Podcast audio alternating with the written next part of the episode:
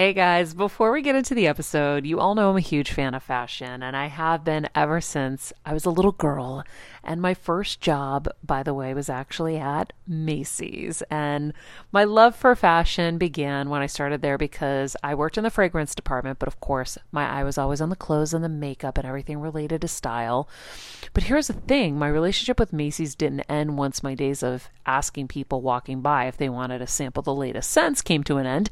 Nearly 20 years later, I still find myself choosing Macy's time and time again for literally everything. It's become a really beautiful full circle moment that they've been such amazing supporters of our show for so long. And when it comes to shopping, they have everything you need, whether I need a last minute outfit or Keven needs a last minute outfit for our friend's wedding. We always head to Macy's. They've got us covered. So if you're in need of some retail therapy, perhaps, or looking to spruce up your home or your lifestyle, Check out Macy's, friends. I've curated a list of some of my favorite items that have helped me upgrade so many parts of my life. Really, my fashion the most, but of course, home and baby and so much more. So, check the link in the description and happy shopping, Heal Squad. I'm on a journey to get better in all areas of life, from wellness and mental health to career and relationships and so much more. I know getting better isn't easy, but it's a whole lot easier when you can do it together. Welcome to Better Together with me, Maria Menounos. Nicole Sachs is on a mission to teach you how you can heal yourself. She knows that we all have the power to change our lives. We all have the power to heal ourselves of any ailment.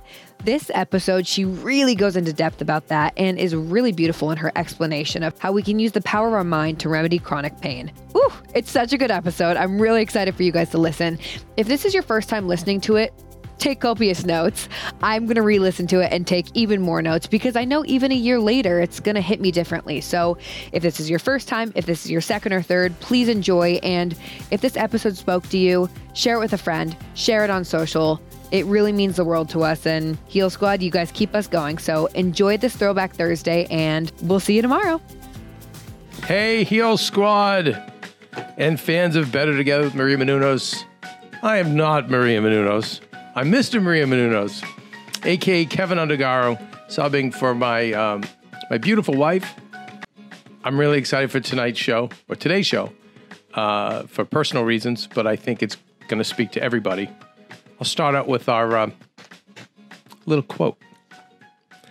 Our physical issues bring us to the precepts of the truths that have been awaiting our acknowledgement. And that is from Nicole Sachs. Nicole Sachs, if you were wondering, Kelsey, is a I am. speaker, a writer, and psychotherapist who has dedicated her life and practice to the treatment of emotional and physical chronic pain and conditions. It was Nicole's own journey through extreme chronic pain and a condition doctors said was hopeless that led her on the path to the revelation that there was more to her pain than just physical.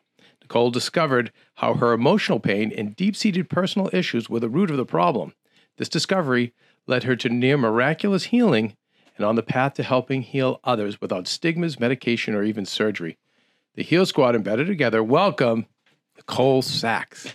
Hi, Nicole. Hey, happy to be here. Thank you so much. So, you know, Nicole, I think uh, we have to start by you telling us your story with chronic pain and, you know, what brought you to this revelation. And I just want to say that anyone out there that has any kind of chronic condition, I have many friends uh, right now who, if they don't have breast cancer, they've got, uh, like I have, some thyroid issue. And if they don't have those issues, I know people with chronic rashes. And if they don't have those issues, I know people who um, have, Kelsey right here has a chronic stomach issue that we on the show have been working the last three months, really focusing on trying to fix. And I, and when I heard your interview, I'm like, mm, Kelsey needs to listen to what Nicole says because I agree. And I think that all the way to people who haven't gotten their periods, um, and I know a lot of people who haven't been able to get pregnant. I think one of the reasons Maria couldn't get pregnant is because of what Nicole is going to talk about.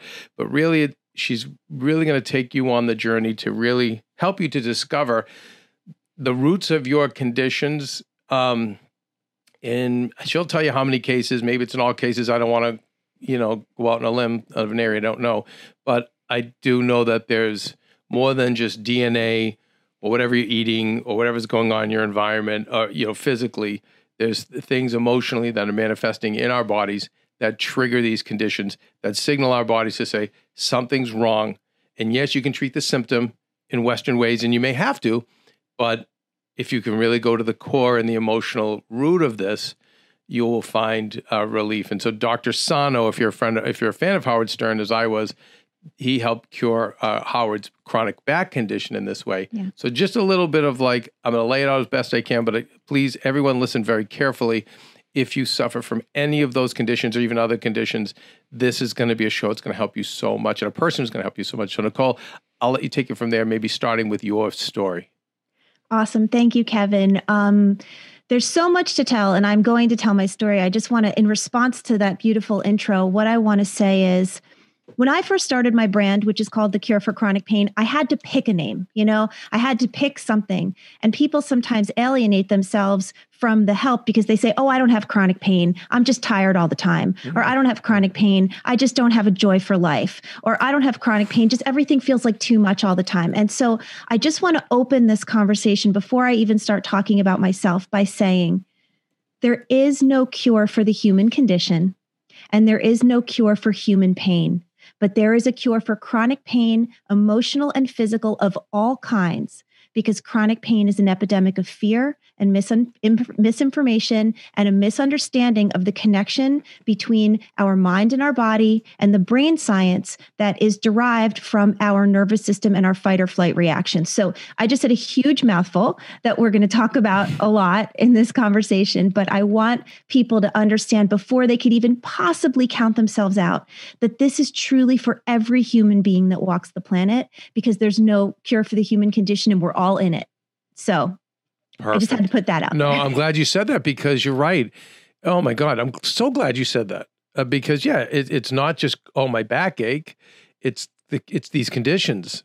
It's I'm sad, and I'm depressed, I'm always so tired. Many. Yeah. Anxiety. Oh and anxiety is everything. And anxiety manifesting in a hundred different physical ways. I, I so anyway, I'm going to put a pin on in me and I'm going to tell my story, but I just I kind of always feel compelled to say that at the front end because this, whomever you are listening to this, this is for you. Okay. So um, when I was a child, I was very type A, very um, uh, goal oriented, wanted to get the A. I had an incredibly critical father who um, I would say that I felt his love would, was very conditional at the time. Uh, he died when I was 27, so we've had plenty of time to make peace since then, and I feel a little bit more understanding. But at his at my in my childhood, his his love felt very conditional, and I felt very pressured to be be be and do do do. And I had a lot of chronic issues as a child that I that that was were treated like the symptom. I had chronic constipation, mm-hmm. you know, so that was always an issue. I had stomach aches. I had anxiety. Sometimes I felt like I couldn't um, swallow, like I would feel like I'd have trouble swallowing. And pretty much when I was about 10 or 11, I remember in the mornings getting dressed and I would pull my pants on and my back would hurt when I stood up. And I thought, hmm, you know, and I would say to my mom, Mom, my back hurts. I was 10 years old. And she would say, Oh, growing pains, or, you know, you're fine. Yeah. And and so, and I was, and I was fine. I was just slightly afflicted. And then I went to college. I was a freshman uh, in college, and I had what I call in my business an acute pain incident. My back went out. I was uh, just doing whatever I was doing. It was stressful. It was emotionally and physically stressful being there, being away from home, all the pressures.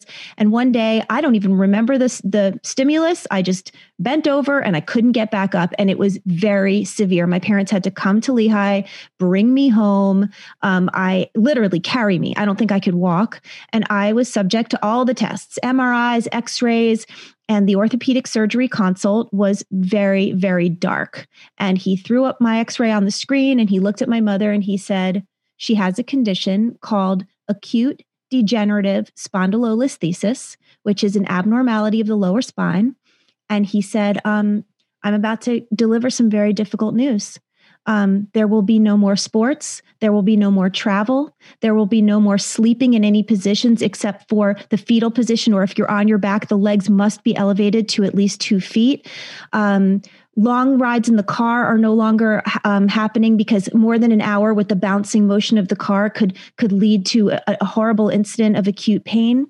They put me on steroids. They put me on muscle relaxers on opioid pain medications. And then he and he said ultimately the likelihood that I would have a biological child was slim to none unless I was prepared to have about seven to eight months of bed rest because the weight of the baby on the front would put my, me in so much danger for the te- for the tenderness of of my back situation. So here I am 19 years old being delivered a veritable death sentence of a life without very many possibilities at all.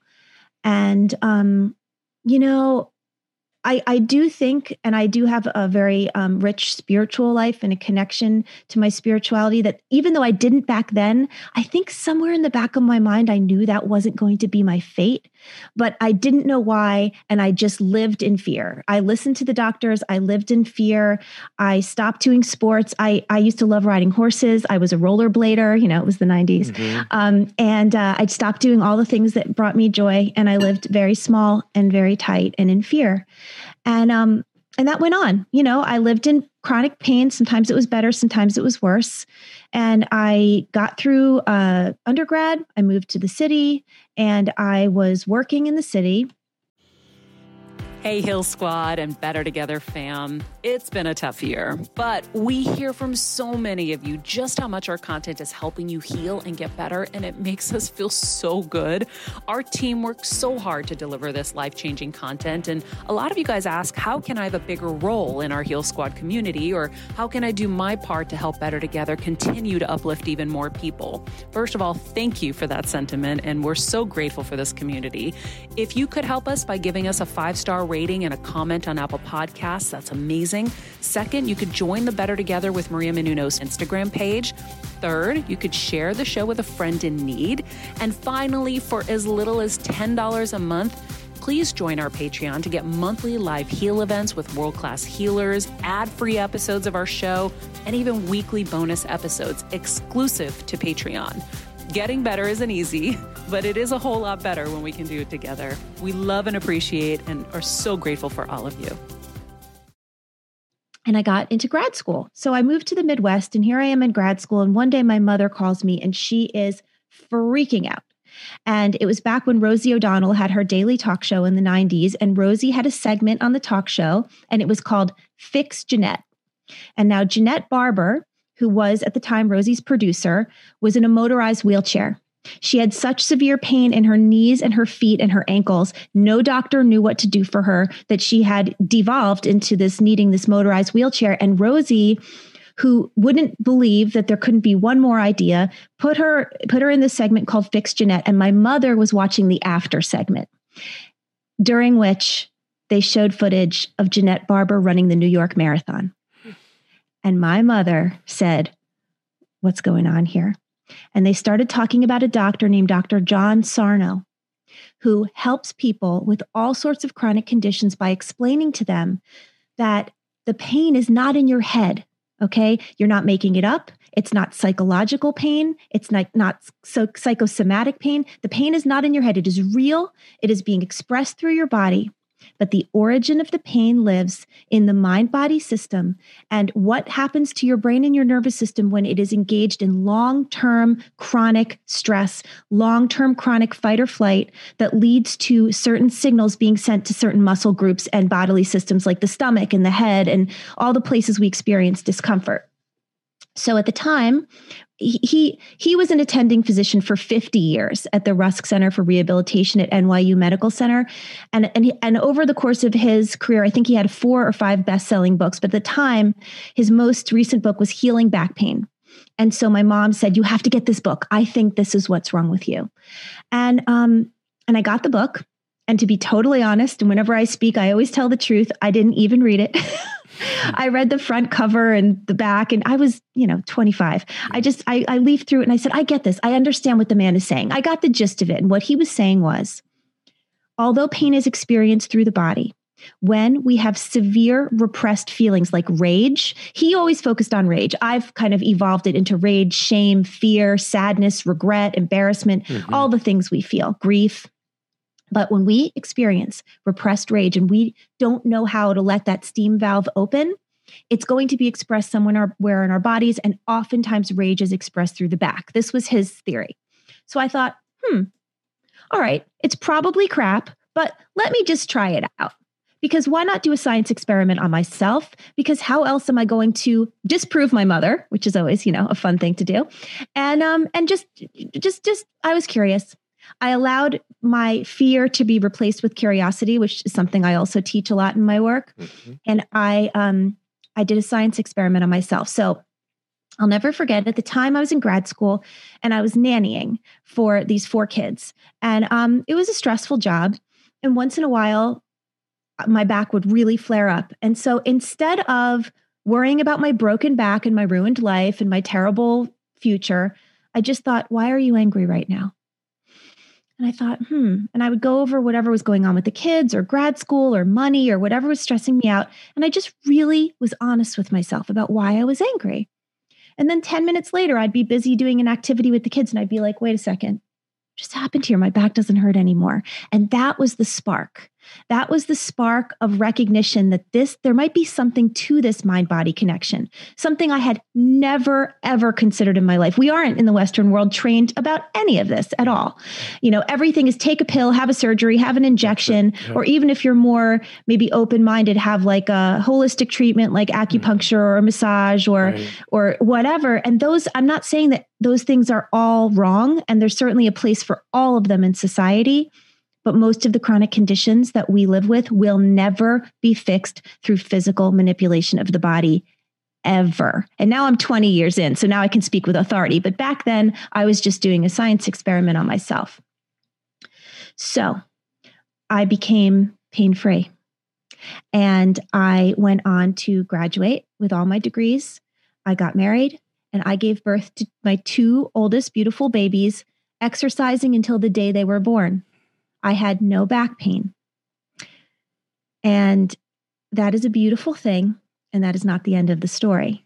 And it's very important for people to understand that that's not the end of the story because one of the things that um, I gently criticize my mentor and dear friend, Dr. John Sarno, about is that he used to say, Oh, a lot of people, 90% of people read the book and get better. And I get it. I understand because in many ways, the nervous system is a light switch. And when your nervous system perceives you as safe, your entire body functions differently than when it perceives you as in danger. So I do understand why people do get these book cures or this understanding of knowledge cures, but it's not the whole story. And I do believe that my story is as rich and as complicated as it is, so I could carry this message really fully to everyone out there who suffers.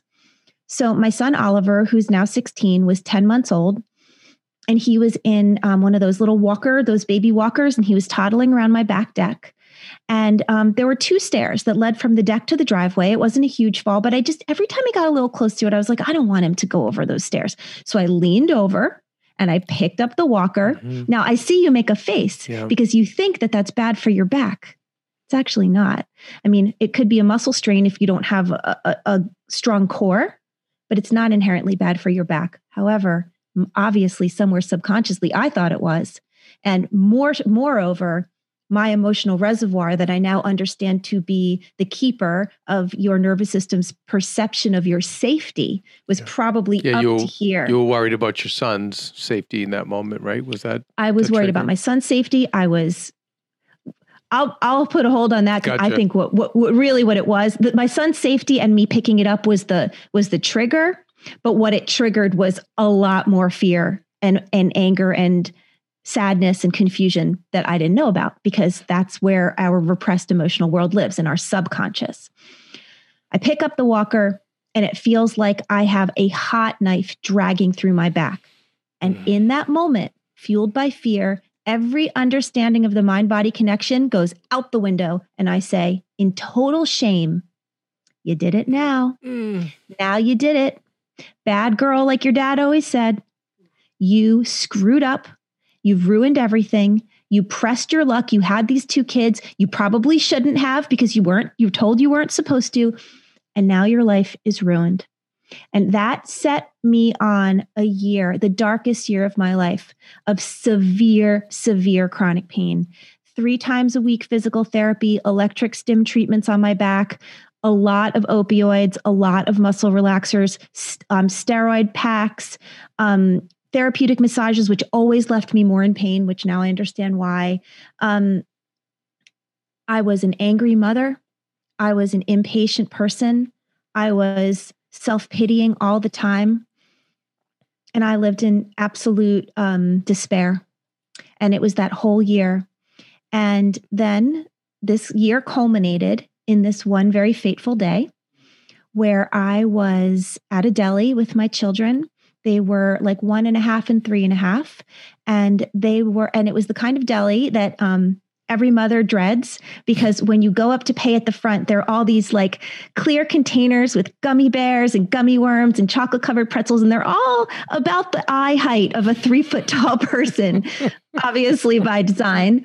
And so I'm trying to pay, and I've got the diaper bag over my shoulder, and I have a bad back. So I'm always feeling worried about myself and sorry for myself. And my kids, are going wild. They are picking up the containers and shaking them and mommy, can I have this? Can I have this? And begging me and pulling at me and tripping. And other the containers are falling on the floor. And I am mortified. And I'm all the things, the reservoir underneath. Don't know. All I know is I'm mortified. I wrench the stuff out of my kid's hands. I put it back. I pay the bill. And now we start walking to the parking lot. And this is a very active parking lot um, many stores, like kind of like a strip mall. When you're on the go 24 7 like me, guys, finding ways to make life easier is so important for my health and sanity.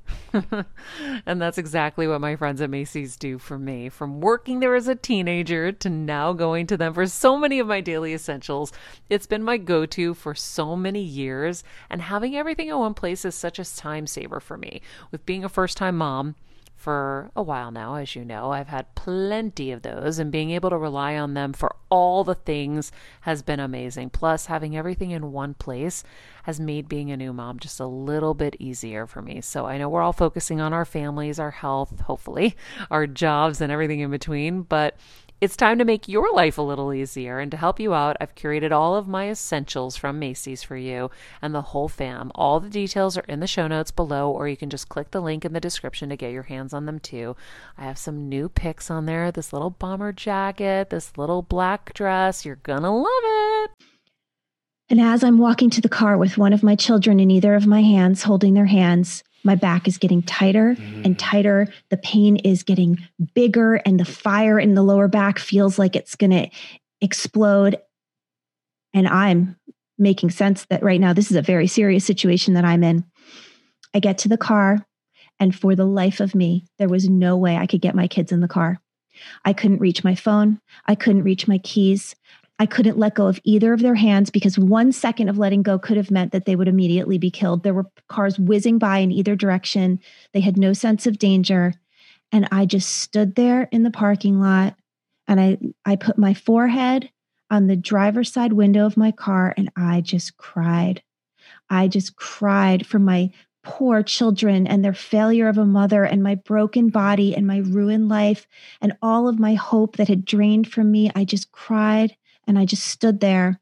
And to this day, every time I tell the story, I get chills all over my body. It will never get old for me. And to this day, I don't know how long I stood there. My children kind of went lump, limp the way kids do when they just like get a sense like this is an impossible situation. There's no complaining here. And um, I don't know how long we stood there, but eventually, somehow, I was able to get my kids in the car. I remember driving home and somehow getting them fed and bathed into bed.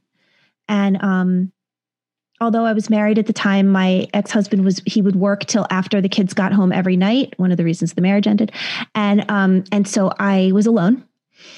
And I got my kids to bed, and I walked into my bedroom and I sat on my bed and I looked out the window, which was this big kind of picture window. And all you could see was the blackness of the night and the stars in the sky. And somewhere in that moment, I surrendered.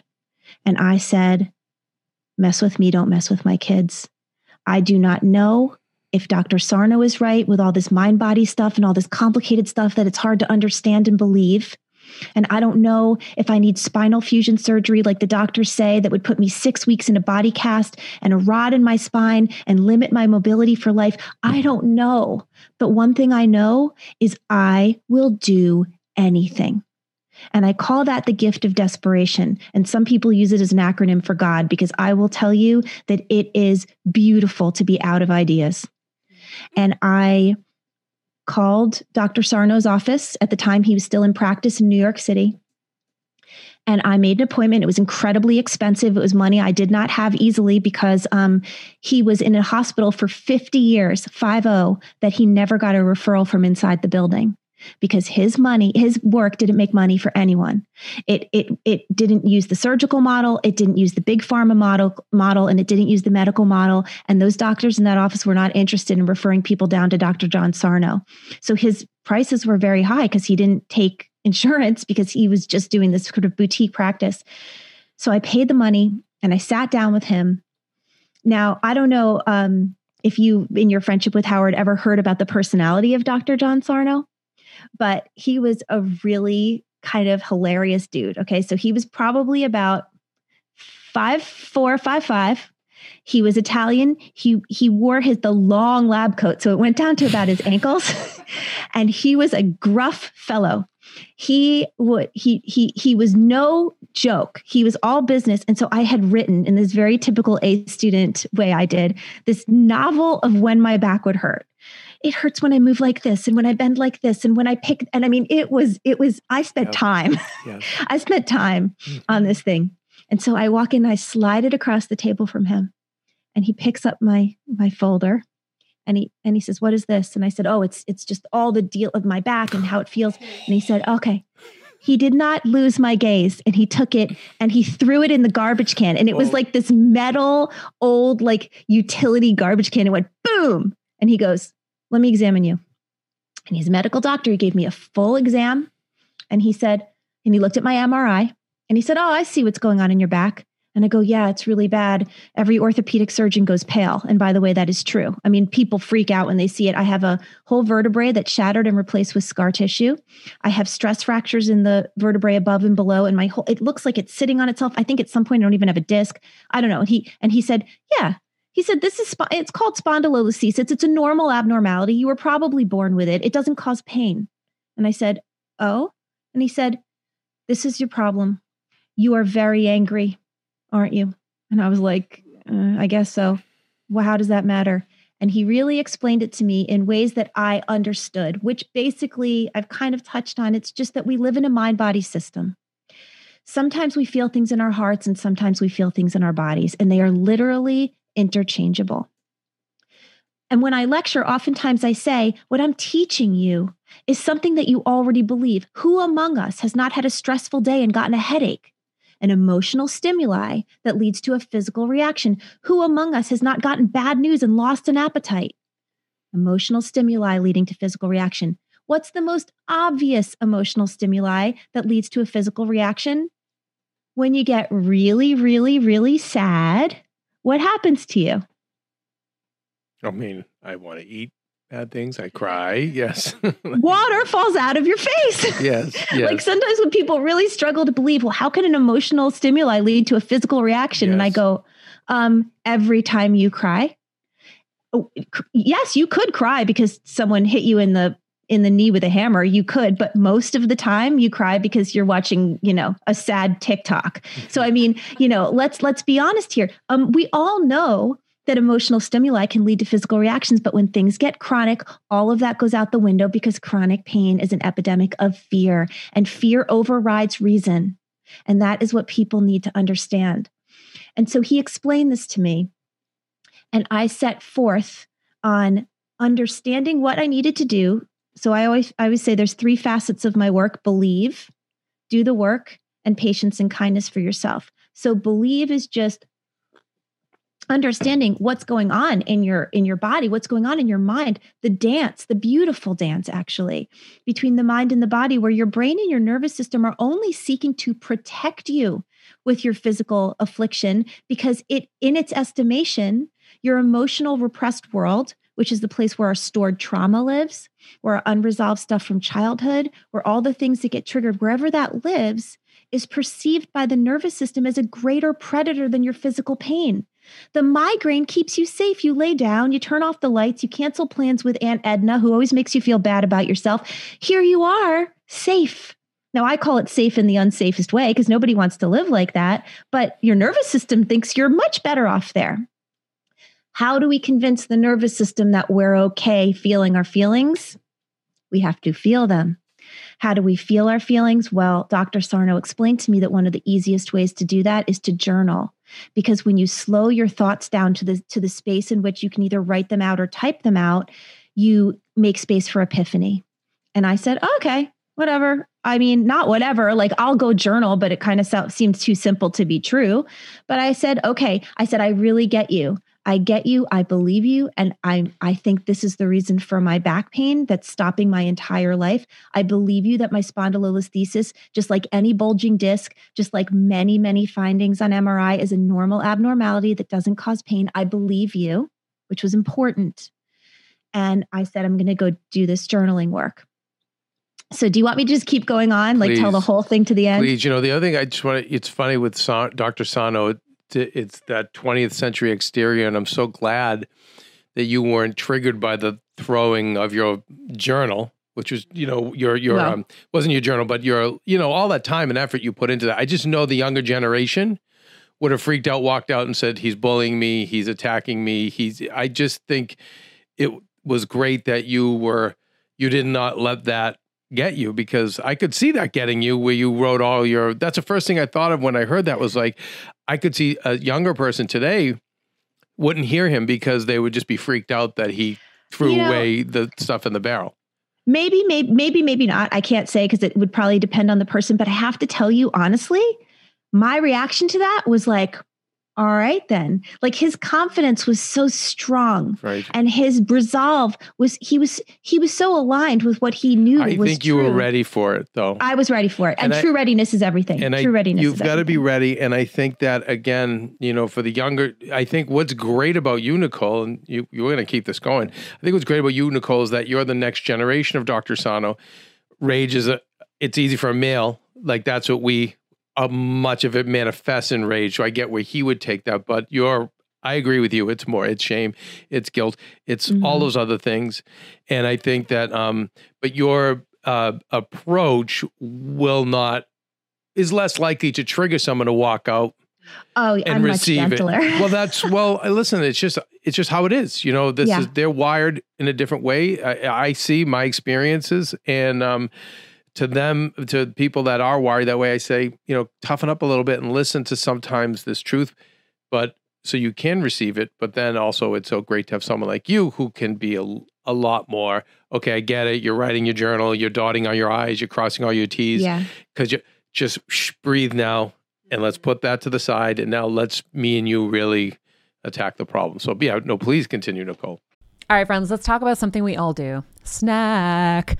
Trust me, I've definitely overindulged in the past, but as you know, I am focused on my health these days. And I think I found the healthier snack that you don't have to lose out on the flavor. And it's definitely become my go to. It first came into the house because of Keven. He was obsessed with wonderful pistachios.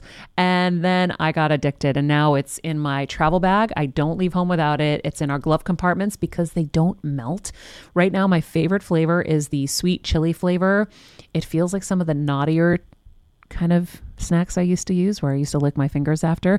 Now I lick them and I feel safer. Um, plus, Wonderful Pistachios is one of the highest protein nuts. Each one ounce serving has six grams of protein, giving you over 10% of your daily value. That's crazy, guys. So if you're looking for the perfect snack, trust me and head over to www.wonderfulpistachios.com to snag a bag of wonderful pistachios. You're going to love them. I remember my mom always struggling with her hair. It's frizzy Maria, my mom would say in her Greek accent. Diehis, what do you have? I tried so hard to find her products. I wish I could share these products I'm using now with her because I know she would be so happy to finally have good hair days. I've always believed that hair is a woman's best accessory, and with Ouai's new anti frizz cream, you can ensure that your hair always looks its best without the frizz stealing the spotlight. It's a lightweight cream that not only provides immediate frizz control, but also helps prevent heat damage. And get this, it lasts up to 72 hours. That's three whole days of frizz free, gorgeous hair. Ouai seriously has some of my favorite products for taming the frizz. Pro tip one of my biggest discoveries is using the Ouai hair oil on the ends of my hair before I dry it. Let me tell you, it's a game changer. Once it's dry, my hair looks so smooth and polished, I don't even need to do anything else. It is incredible. I love it. Frizz free, up your schedule with Ouai. Go to the Ouai. T H E O U A I dot com and enter the promo code Heal Squad for 15% off any product. That's the Ouai, T H E O U A I dot com, promo code Heal Squad. Trust me, you won't regret it.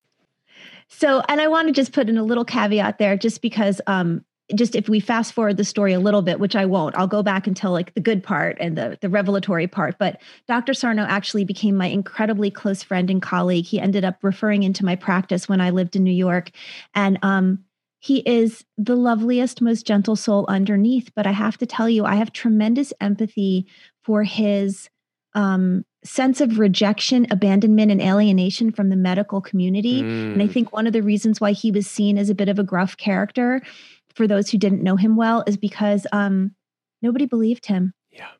And you know, I am blessed and lucky lucky to be the second generation Sarno because when people hear me speak, their eyes are a little bit more open because the consciousness of the planet has been much elevated yes. since the years that he yes. um, really suffered. So yeah. um, I do think there's a reason for all of it. A hundred percent. And by the way, I'm the guy that loves the guy that throws it in the barrel. like, but again, I'm a guy, right. and so I'm used to a coach just yelling at me. Yeah. because I know they're coming from a place of love, trying to shake me into where I need yeah. to be. Um, but yeah, it is. It's it. You see, you know. By the way, that we should have more empathy even to the people, influencers and world leaders and people we idolize. And when we start to see them show their charges, I notice from say if I knew a celebrity 15 years ago, and then I see how they are now. I think so much of the outside negativity and stuff has just yeah. gotten to them because they're human. So with Dr. Sarno, like you could, yeah, totally exactly. get like no one. Not only didn't they not see him, it was the opposite. No, oh no, we see you. You're a quack. Exactly. You know, so you see where, yeah, it's just I, I get it, and I think it's good for all of us to try to empathize with those those people because you you see people start out with these great intentions and then eventually they it just gets chipped away, chipped away, chipped away. You know, a hundred percent, a hundred percent, and I think that um I think that in order for him to do what he needed to do, he had to get really hard on the outside. And I can't possibly do that because I'm such a love bucket, like I really am, yeah. that um, I have what I've had to do is steal myself from haters by saying, I know how many people are getting helped, but I'm going to be honest with you. I get very few haters because I think people see yeah. the intention the yes, intention of the work. They do. And you know, you, the, the, here's the thing, Nicole, just giving you a warning.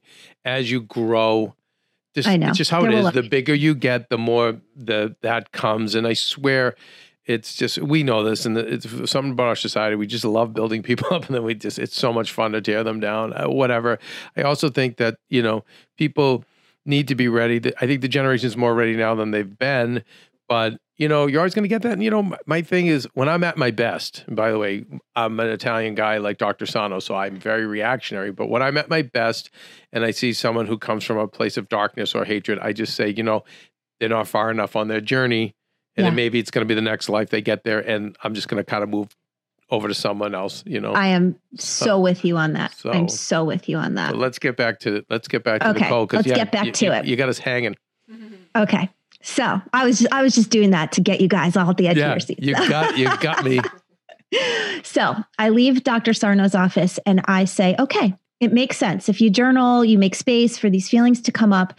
And he instructed that I should make three lists childhood, daily life, and personality, and just bullet out the things that might be in there, might be in this unconscious reservoir of rage and, you know, shame, sadness, fear, grief, whatever so I bullet out these lists and I find myself, you know, and I'm I'm journaling and I find myself um, what I call playing my tapes, which is I'm telling the stories of the things that I know upset me that time in fourth grade, that time in sixth grade, you know, mm-hmm. um, that time when I was in high school and the, the, the this and that, that happened and I felt embarrassed. And, you know, I'm writing these stories and like I'm not I'm I'm telling the truth, but it just felt like a whole lot of nothing, just to be honest. But I was doing it because I was once again being the student. I'm just going to do what I'm told. Mm-hmm. And so, um, so I find myself picking the topic of motherhood which is just a very broad topic under my daily life category. And so I'm writing about motherhood in the same way. I have two babies. I wasn't expect to ha- expecting to have a second one so soon. So I have two babies in cribs, two babies in diapers. This wasn't what I planned. And, you know, my ex husband, he's always working. So I feel so alone and I'm tired. You know, I don't get a lot of sleep. So all these things that are normal and understandable and cert- certainly are the truth. And I heard sort of that inner voice, that that higher voice saying something to me and I paused and I paid attention and the words I heard were you're lying. And I was like, no, I'm not. I'm not lying. This is what's going on in my life right now. And the voice said, you're going to need to go deeper than that if you want to understand what you need to heal. And it was from wherever. I have no idea. Um, I've never been a religious person, but it was just yeah. something that it was my inner, it was my deepest knowing. Nicole, how do we get people? I have some guesses, but how do we get people to be able to, you know, have that voice come in or hear that voice? You know what I mean? Because that was key. Because that was key. It was so everything. you hear that, well, I know, go right, and I go, oh no, how can Kelsey or Maria or uh, you know, I I I want to hear I more actually about have that. A very, I have a very specific answer to that. And okay. actually, you're the first person who asked it right at this point in the story, and it makes me realize that this point in the story is is why I heard the inner voice because we must start with the surface truths in order to get to the deeper ones. Okay. So, what we do is it's like you start with just telling the story. What's going on right now? I'm having a hard day. The dog is sick. My kid was disrespectful. I'm worried about money. You know, you you you tell the story and what happens to you and I believe there's a spiritual aspect to it. You don't have to believe there's a spiritual aspect in order for it to work for you. Is that that comfort that you can find by telling the surface truth allows for the deeper truth to rise. Something I had no idea was happening at the time, but that is exactly the answer to your question, which is and I teach this, you know, obviously we're in an interview. There's only so much I'm going to be able to say today, but there's tons of resources to figure to find out about my work. I teach this all the time, which is we start with the surface truths, and the surface truths will bring us to the X marks the spot, and then you have to dig. And and you're not medicating at this point. You're not having on the oxys or things like that for Oh God, no, no, no, no. Because no, I would I think that would block the voice. Absolutely. Okay. Absolutely. And we can we can talk about the whole medical model and where it intersects at some point, but I was absolutely not medicating at all at that Good. point. Okay. Because I just again, I just like I think there's there's people will do the homework I'm like you. I wasn't a when I was again at my best. I'm a great student. At my worst, forget it. But uh, but I'm like you. Start with the pen and this. Look at you. See if you can't see. I'm already like taking vociferous notes here. That was um, the pad I was using. yeah, course, right. There you go. Right. But but you know, I I think that um, it's just hearing that voice that really.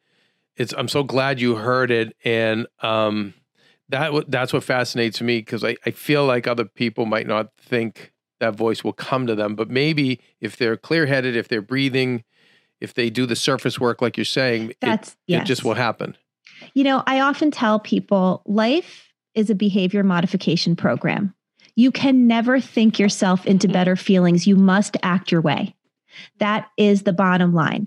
Little actions lead to epiphany. And so the fact that I was sitting there at the desk with my yellow legal pad, making time for myself, yeah. getting my child care, right? Having a cup of tea. That it begins the process of opening. And now I'm telling the story. My kids are little. I'm tired. I'm overwhelmed. Not lies. But the voice said, Mm-mm-mm-mm. We need to look deeper. And I said, okay. And here's the place, Keven, where I have to say that my desperation, that moment in the picture window staring out at the stars when I said, I'll do anything, came into play because I was being invited to do something hard, which is what's underneath all that exhaustion? What's underneath all that discontent? Is it just that you're tired? A lot of people stop right there. And I was willing to do anything. And I asked into my truth. And what came to me was the first line of Journal Speak, which is the language I teach ever penned. And that line was, I hate being a mother. And it flowed out of me like the most painful battery acid on my tongue. I mean, I what? I I said what? And it said, I hate being a mother. And I just let the pen move on the page. I hate this. It's wrong. It's ruined. I did it wrong. I messed it up. I'm broken. I can't do it anyway. Everything's, I had the wrong babies. My daughter, she has curly blonde hair. She looks like my ex husband. She cries in my face. These aren't the right babies. This isn't the right life. Everything is ruined. And I, and I just didn't stop. As a first time mom of the baby, I'm always on the go, whether it's running errands, getting my coffee, going to doctor's appointments, or just spending quality time with little Athena. And that's why I rely on wonderful pistachios to keep me fueled and ready for anything, no matter where I am. Keven even keeps a bag stashed in the nursery. you know, for the nighttime hunger moments. Wonderful Pistachios comes in a variety of flavors and sizes, making them the perfect snack to have literally any time, whether I'm enjoying them during a quick break in between taping this show or I'm on the go and it's in the diaper bag. I do carry it in my travel bag and they're in my car. At this point, when I'm leaving the house, I think keys, wallet, wonderful pistachios. Bonus Wonderful Pistachios is one of the highest protein nuts with six grams of protein in every one ounce serving. So, on top of all that, they keep me feeling satisfied. I'm energized while I'm juggling all this crazy stuff in life. Next time you're looking for a convenient and guilt free snack, head over to www.wonderfulpistachios.com and stock up on your favorite flavors today, minus the sweet chili. And by I the way, was... what I just think of you, sorry, Nicole, to interrupt, because I think of your personality I'm getting to know you weren't you even ashamed to admit that? Right? Isn't that the worst thing in the world the, to admit? Be, beyond, first of all, let's let's let's dial back. At 19, I was told I would never even have these children. Okay, yeah. I had started fantasizing about being a mother when I was 10 all I wanted to do. My mother and I have this joke that when I was a little girl and she said, What do you want to be when you grow up? I used to say, I want to do nothing like you. Which she, Oh my God, hilarious. oh, my mother used to love that one. But um oh I, I I didn't see myself beyond motherhood. I I I didn't know I was gonna have this big career and be a therapist and do all this. I didn't I thought I was gonna have children and stay home with them because it was all I ever wanted. And not that there's anything wrong with that. And and when we get to the end of the story, you'll realize that my kids are literally everything to me and there's nothing I love more than being a mother, but in that moment for that scared, broken little girl inside, the one who was repressing all that sadness and rage and grief, I had to tell the truth first. And the truth of that little girl, the inner child, which is I do so much work on this, is I hate this. I'm terrified. I'm screwing it up. I'm doing it wrong. I did it all wrong. And and I just didn't stop writing. And that and then I got another voice and the voice said, "Wait, wait, wait. You don't hate your babies and you don't hate being a mother. There's mm more here. Keep digging, keep digging." Keep and then it moved to my parents. I really went, I really went ham on my parents. I hate you. I hate both of you. Oh, no. You made horrible decisions. You ruined me. You know, I mean, it's journal speak is a language of a five year old having a temper tantrum. It is not something that anyone ever needs to hear. And when you're done with your journal speak practice, my first instruction is you throw it away. You rip it into a public garbage can, you delete it from your computer, you don't save it on the cloud. This is not language that anyone else would ever understand. It is to set yourself free. One of my old clients used to say, it's like blowing your nose in a tissue, throw it away. You're getting out the gunk. This is not, you're not writing the great American novel. And so I was writing and writing, and it went, the, the rage went to my parents. And then all of a sudden, I had this like great compassion for my parents who, my dad was an immigrant. My mother was trying her best. We had terrible money problems. You know, he died young. Like, they were they were doing what they could and i did come to compassion and not everyone does and you don't need to by the way okay. but it it i did and then well, you know, even even maybe Nicole, if you can't get to compassion, maybe at least empathy. Mm-hmm. you know, how did they and, get to this place? And it, wouldn't it be great to get to empathy? But I have worked with enough people over the years that have that have been so wronged, sexual abuse, physical abuse, terrible neglect, that yeah. they can't get to empathy they or compassion. And I say, then just know what happened. Then just know what happened. Does it help for them to? Does it help for them to know? Like, let's say if a if that person were abused or that person were does, does, that help at all? That can build that can certainly build empathy and compassion. And and and, and i want to tell people that the spoiler alert to the end of all of this for you because we're just hearing my story but for you is that inner peace. You will be able to understand everything that happened and feel in alignment with it. And, and it's a long journey and it's simple but it's not easy but it is absolutely the end. And when you get there you also have absolutely no chronic pain. So this is this is the truth So anyway, I I know I, am taking forever to get there. No, no, I, no. um, it's, it's okay because it's it's it's all so helpful. I, I know it's helping me. So please, Nicole, continue. Okay, thank you.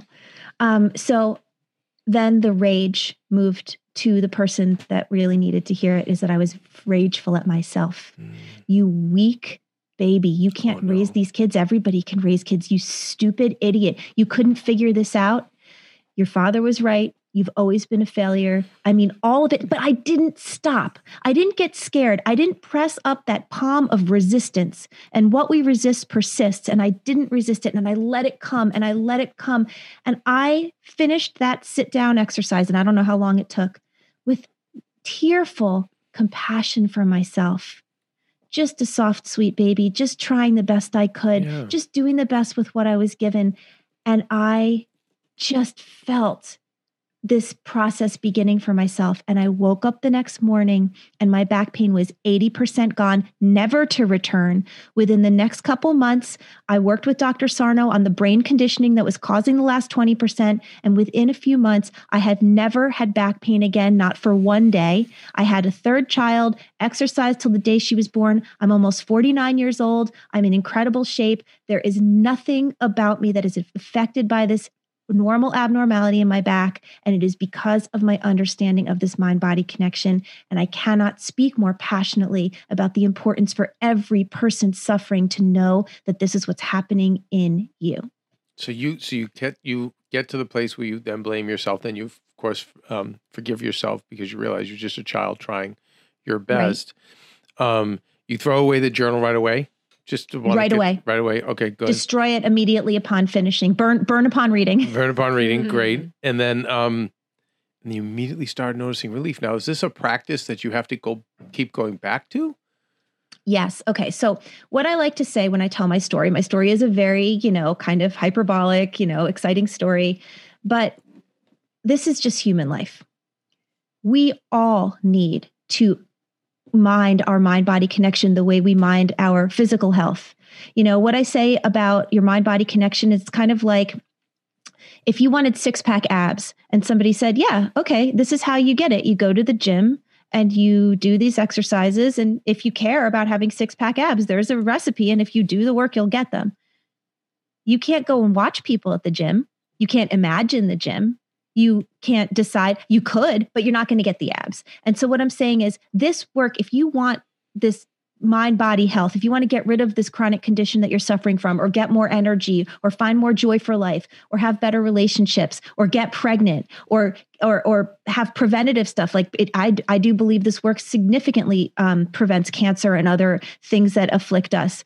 It's not a cure for cancer but it's i work with cancer patients all the time specifically actually in the past breast cancer because i know you mentioned that. And um and i have worked with people that have had incredible recoveries. Now i can't say whether or not this work was a factor or not. I'm not i'm i'm not a mind reader and i'm not a doctor but i will tell you i've watched it. I've watched it help people go through chemotherapy without losing their hair. I mean there's just incredible things i've seen from this work when you understand the dance between the mind and the body. So I this wasn't the last time I journaled because I had a long road of like I started getting migraines at one point. At the time, I was speaking on the Sarno panel at NYU because I worked with him for years speaking on his um, panels um, at the at the college, and um, I was sitting on stage once, and I was, was had been getting these terrible migraines, and somebody was asking me a question, and I just stopped myself in my tracks, and I remember I had the mic in my hand. I go, I just realized I don't need to get these headaches anymore.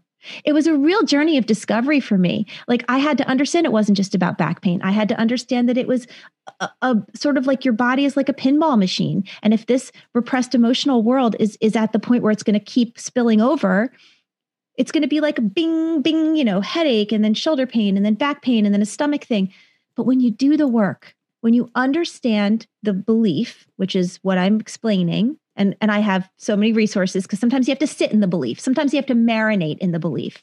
You know i have a podcast and and people often say they just walk every day and listen to an episode of the podcast and little by slowly the belief kind of comes into them and they know they can do this for themselves The journal speak practice, I assign people a 30 minute a day practice when they're at the beginning. You certainly don't need to do it every day for the rest of your life, but I assign it at the beginning because you really need to get your nervous system from sustained fight or flight to sustained rest and repair.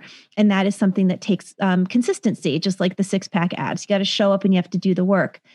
And the process is just a 20 minute journal speak practice followed by a 10 minute meditation any loving kindness meditation to sit with the compassion. And some people don't come to it naturally. So just to feel patience and kindness for yourself and to know I'm doing my best. I'm a human being. I have frailties and flaws just like anyone else. And I'm doing this work to save my own life.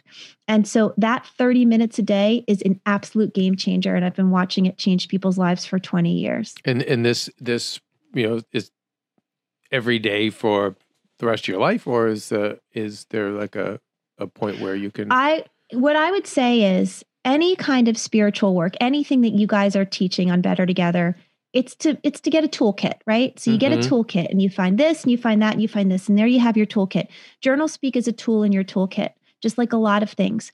When you get yourself out of chronic pain, which happens for some people very quickly and for some people slowly. It really it really depends on how much trauma you've had, what your personality is like, how much you carry perfectionism and goodism and needing to do to be uh, a, be seen as a good person, how codependent you are. Mm-hmm. There's so many different factors, but no matter even if you scored 10 on all the things I just said, there's still hope for you as long as you are willing to do the work with belief and patience and kindness for yourself.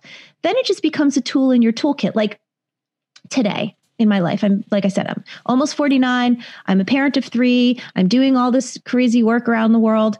There will be days where I wake up and like, um, I'll get like, I call it the wing. It's like, you know, when your scapula hurts. Yeah. okay. And it's like annoying. You can't move your neck. And I'll go, oh, all right. I obviously have a lot going on. It's a journal speak day. And I get down to it. And I have a lot of different mm. practices and prompts and stuff that I teach. So I just listen to my own work. I'm a product of my product and I do my work. And maybe sometimes it takes me a few days. Um, I had a really interesting thing happen to me about a year or two ago where I got something called burning mouth syndrome, something that I had never heard of. And now it's almost like when you when you're pregnant, all you do is see pregnant women. Now everyone has burning mouth. I hear about it all the time. But um, I got this burning mouth syndrome and I'm a human being like anyone else. So what did I do? I ran to the doctor and I said, um, I'm dying. My whole mouth feels like it's on fire. What's wrong with me? And she said, Well, let's get blood work. Fine. I, I believe in medicine when you need it. And she said, Okay, all your blood work is normal. Um, you know, she said, Some people who have this try this mouthwash. And I'm listening to her and she goes, You know what's really crazy? I have this other patient who has terrible burning mouth syndrome. She's been everywhere. She's been to Hopkins. She flew up to the Mayo Clinic. She's done all these things. And you know what they keep telling her? And I said, What? And she said, they keep telling her it's psychological. And I go, Oh, all right, thanks. Bye. did did the journal speak? And you know what came out? What? I'm not being heard. I'm desperate to share this message. Yeah. And all I want to do is shout it from the rooftops, and no one's listening. And I think part of that was right around when Dr. Sarno died, because he died a couple summers ago at the age of 94. And I felt like now it's like all on me. Not that I'm the only one in the world who's doing this work, but it felt like a tremendous pressure that all these people are suffering. And I need to get the. And as soon as I got that, the burning mouth went away and never came back. Wow. This is real, guys. Like, I know this, even when I say it, I know it sounds crazy this is physical brain science. It doesn't sound crazy to me. It's it's really about we do a lot of talk on our show, but we do a regular guy Friday episode, mm-hmm. Kelsey and I, where it's just we just say we're regular people and in a regular world. But we were talking last week about awareness. And we keep hearing from super successful people who come on the show. We have billionaires, we have healers, we have all world class people like you, Nicole and it just i marvel at the awareness. And i think if you can have that awareness which is like you said calm you were there you had your tea you the kids were in uh, being taken care of somewhere else. Um, obviously you wanted this to work too but yes. it's so much about awareness. I i've always said with any problem you're halfway there if you can know you know, what the problem is or why you're having it. We're, we're halfway awareness. home. I say that all the time. Awareness is the first step. That's I say I like find myself because I have this Instagram account where I put out a lot of information, and I find myself writing that to almost every peer person who's like, "But wait, but wait." I say, "No, awareness. Start with awareness." And I think that's it's finding ways to love yourself enough to quiet everything around you. Maria has a really hard time. I mean, she's like a little kid. I have to put her to bed. I literally have to mm-hmm. go. Yeah, By the way, Kelsey's not the same way. I, we have this. I have a office. It's gonna sound weird. We have a recliner in there, but I'll be like, get on the recliner. Here's the electric blanket. Just stop. Totally, Just, absolutely. just you know, with Maria, it's the same thing. Like, stop. Get stop worrying about you know this one and that one and the dog and mom and dad and this and that Yeah. and you know and um and she's at her best when I, I she has these tremendous breakthroughs when it gets quiet but and this is someone of means and so my heart really goes out to the people who don't have the means who you know are working day and night to feed their children or themselves or care for sick people yeah, so I think the it starts with them finding a way to carve out that 30 minutes, like you said, 20 minutes to write, 10 minutes just of quiet. But you know, it's f- for such a greater good, not just I, it's hard to reach people to Nicole, like the people like you and a lot of the people on the Heal Squad who listen to this show because they put everyone else first. So they're that right? yes, and that is actually a big. So so one thing that I didn't mention um, in terms of this work is that when you do the original lists in order to figure out what you need to journal about, it's childhood, daily life, and personality. There are certain personality characteristics, and Dr. Sarno talks about this a lot, and I know Stern talks about this a lot. Of people that are typical to get this kind of more, um, the more uh, the more difficult mind body stuff, meaning like the back pain, the neck pain, the shoulder pain, the hip pain, the migraines, the fibromyalgia, the autoimmune peop- diseases. which the the symptoms of autoimmune disease exactly. Yes. The type of per- people that get this are usually people pleasers, do a good good doers, meaning like everybody needs to be taken care of before I'm taken care of. Codependent. I'm not okay unless you're okay. I, I want I want your feelings to be okay, and then your feelings become my feelings. Perfectionist. I'm not good unless I get an A, unless everybody sees me as not making a mistake. There are very specific types of people, and oftentimes these people think that they're doing a, a service to themselves by being so good, Yes. by putting everyone else first. And in fact, as Dr. Sarno would say, they're very angry. They're very angry, and that anger Mhm. has no space in their self definition. There is no place in the way they view themselves for that anger. And because there's no place for it, it must be repressed. That's right. And repressed feelings must come out somewhere. And I you see know- it a lot in cancer, Nicole. Yes, I, I, know. my I dad know. was a people Yes. pleaser and and it's the anger and I I see a lot of people Maria's mom the givers of the world it Yes. I see it come out in cancer you know I I- know it comes out in all those other things but I've seen it at the the extreme of cancer and um and I that's why I always say when people reach out I, I say one of the first things to do you know along with your diet and maybe holistic treatments is get to the core get to the psychology Yes. why where there's there's more there get in therapy and and now like follow Nicole Sachs. But I think um these are just such incredible triggers and all the things you just mentioned. It's those things that uh yeah we carry. I mean it's like I'm, I I know with Kelsey's stomach and you know and Kelsey can we talk about your stomach? Yeah, of course. You know, it's but make tell her a little bit about. You guys maybe talked a little bit about it already. Uh, a little bit, yeah. I mean, I think it's so crazy. Like all these things you're saying, Nicole, and you and I chatted, and I'm like, "Yep, yep, yep." And I actually had an acu. I literally wrote it down because I had an acupuncturist tell me he was like exactly what you said about experiencing rage and like suppressed rage. And when he put the needles in my stomach, I felt like my stomach was on fire. And he Yeah. literally said to me, he was like, "That's suppressed rage." And I was like.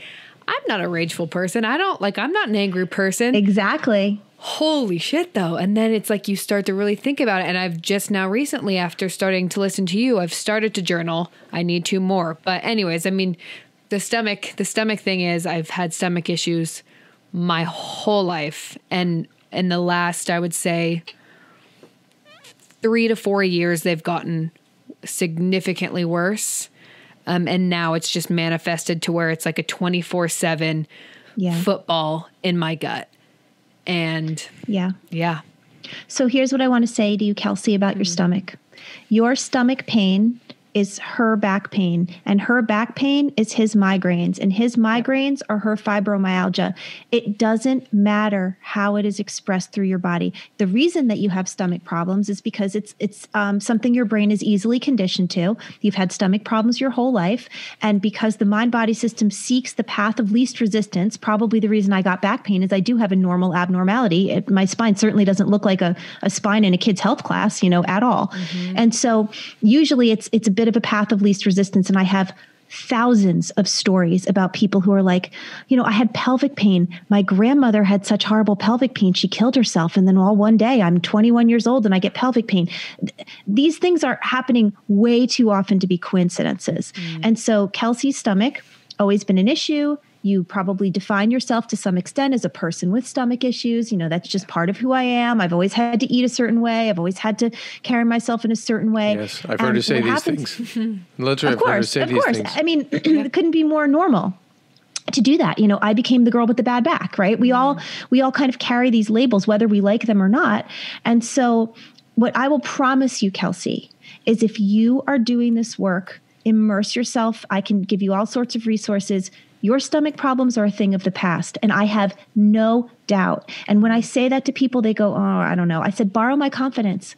Borrow my confidence because not only do I have my own body as my constant science experiment, I've worked with thousands and thousands, if you count my podcast, millions mm. of people mm. around the world who are writing to me and doing this work, and they're healing. It's incredible because all the stomach is is a space that shuts down during fight or flight. You know, if anyone knows anything about neuroscience, when your body is in when your nervous system perceives you as danger, one of the first things that happens is your respiration and your circulation become more able to function because you might need to run or you might need to fight for your life. And the, one of the first things that shuts down is digestion. Mm. The last thing you need to do when you're fighting the woolly mammoth is need to go to the bathroom or be be, need to be hungry. You know, everything just slows down and it causes tremendous problems. And so to understand that just on a very basic physical level is so is sometimes really h- helpful in people cultivating the belief that they need mm-hmm. in order to open the door. The belief opens the door. The belief and the willingness open the door to the possibility of doing the work, which was my whole story. And then patience and kindness for yourself, which is like, you know, it's okay. Right. It's okay. It's right. been a long road. Yeah. Well, and it's so interesting because you're 100% right. And I think when I think about the fight or flight thing, the last four years, especially like the last two, were like crazy fight or flight for me in my workplace. And that's when they got like significantly worse. It stomach, yeah, yeah. yeah and so, I'm, so Nicole, do you advise people who work in, let's say, or in toxic families or toxic work environments? Is there anything to do beyond the journaling? That you would advise? It's, it's, it's, a good, it's a great question. So one of the questions I got the most when I used to sit on the Sarno panel, because the way we would do it is four of us would come up on the stage with Dr. Sarno. We would tell our personal stories, and then the audience, which was always like a lecture hall of a few hundred people, they would run a mic and they would ask us questions. So the Q and A part was was long. It was about two hours, and I used to get the same question over and over and over again, which was, "I hate my job." I know my boss is toxic. I go in there every day and I know it's causing me tremendous anger and rage, but I cannot quit it. I can't afford to quit it. I will never be able to make this money if I leave blah blah blah. Mm-hmm. And I and Dr. Sarno would always say the same thing and I say the same thing. You don't need to change anything in your life. You just need to know how you feel. Because the whole point of this dance between the brain and the nervous system is if the nervous system perce- perceives your repressed emotions, how angry you are, how much you hate the boss, how much you fantasize about killing him, how much you find yourself to be a failure because you can't bring yourself to kill him, right? Whatever, whatever you you've got there. Well, you don't have a better job, or you're not the boss yourself, or you're not the, exactly, or you or your father was right, right? We always go back to you know your parents yeah. were right about you all all along, you know. And I, I'm being a bit facetious about this because we do need to lighten it up because God knows if we take ourselves too seriously, or like, or or, or again the for the ki- kids that I raise, oh, your parents were wrong because your parents you told you you were a rock star and you were going to the moon and now you're not. You don't feel you are, and so mom and, and life is wrong. a horrible yes disappointment. Yeah. yeah. So whatever it is, we all have our huge bag of garbage that we're dragging with us. sorry, it's you're a human being. You can't get out without Oh it. So, whatever that is, your brain and your nervous system perceive that bag of garbage as a greater predator than your stomach problems or your back problems or your headaches or whatever. Oh. The only way we can ever convince the nervous system that it's wrong is to turn toward the feelings and feel them and know them and be present with the truth. Then the symptoms go away. Now, to your point, Keven, if at that point you are a symptom free person in alignment with yourself, knowing your rights, knowing your highest good, understanding that you've been shutting yourself down all these years, might you choose to now quit that job knowing that like you know who you are? Perhaps, but it's not necessary. The the point of this whole dance between the brain and the nervous system is information. Dr. Dr. Sarno used to say, "My um, prescription is knowledge." Once people understand what's going on here, and you turn toward the feelings, you feel them, you know them, and it can take a minute because we we've spent you know however many years repressing things. You're not going to walk out in two weeks. You know, I mean, this is this is going to take a second, but when you do this work and you start convincing the nervous system that there is no danger, then we can align more with like regular animals. You know, the human animal is the only animal that can see the truth and reality in their perception as more real than what's right in front of them. Mm. So if you take a herd of zebra, okay, and a predator is introduced, the whole herd will go wild, right? They'll start shake, they'll start bumping into each other and they'll try to run and all this stuff, and you'll see them all getting signals from each other. The moment the predator is is removed, okay, so the lion walked in, it got a better idea, it walked away. They might take a few minutes, they're going to shake it off, they're going to go back to grazing. They don't make meaning out of the predator. If it's there, their nervous systems are, are firing, and when it leaves, it goes down. Human beings can't let go. We need to we need to do the work in order to let go, or else the reality here in our minds becomes realer than what's going on right in front of us and we become the victims of confirmation bias. We can't con- we can't convince ourselves heartily enough that we're okay because our nervous system is in sustained fight or flight and this is what the work does. It brings you from fight or flight to rest and repair. You get conscious of the unconscious anger and rage. Like Kelsey said, I'm not an angry person. I promise you, you're really pissed off about a ton of shit, and and and it's okay. And it it, it flies in the face of your self definition. That's okay. This is where the compassion comes in. Mm. You're bigger than this. We're bigger than this moment, you know, and. And there's so much going on that we don't know. And when you learn it, the symptoms go away. But I will say that the pain or the fatigue or the autoimmune, whatever brings you here, is the biggest, littlest part.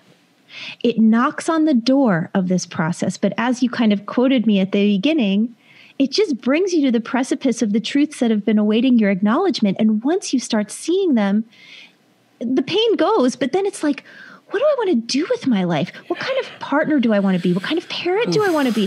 What kind of contribution do I want to make to the? I mean, it's amazing. One of the things I said to Gabby Bernstein about you know m- my wife Maria was that she is a Ferrari going 160 with a tractor trailer of cement. You would say garbage, but garbage and cement together. And and it's like if she can learn to lose that tractor trailer, oh my God, that Ferrari is just gonna sail.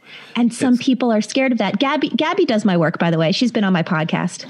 Um, uh, yeah, no, people, but believe it or not, and this is when when the work gets a bit deeper, we have to look into our terror over what we might be if we let go of that garbage. What might yes. I be if I were this Ferrari? Yeah. Would I be able to control yes. it? Yeah. What? What? Yeah. Yeah. Or I won't have this crutch, these crutches anymore. Maybe I don't have that story anymore. Right? Like, it's, oh yeah. There's a lot of that. Yeah. And again, with awareness, and I think that's probably a few steps ahead of where when you start with Nicole's program, you end up getting there. I think, you know, okay, if you have cancer, uh, um, this is amazing. If you have, uh, like I have uh, Hashimoto's, if you have, great. But I think for other people out there that are having the migraines or heartburn or fatigue. Yes, heartburn's a big or, one. Right. If you're having all these things, I just, more than likely they're they're they're um, triggers for something greater that's going to come.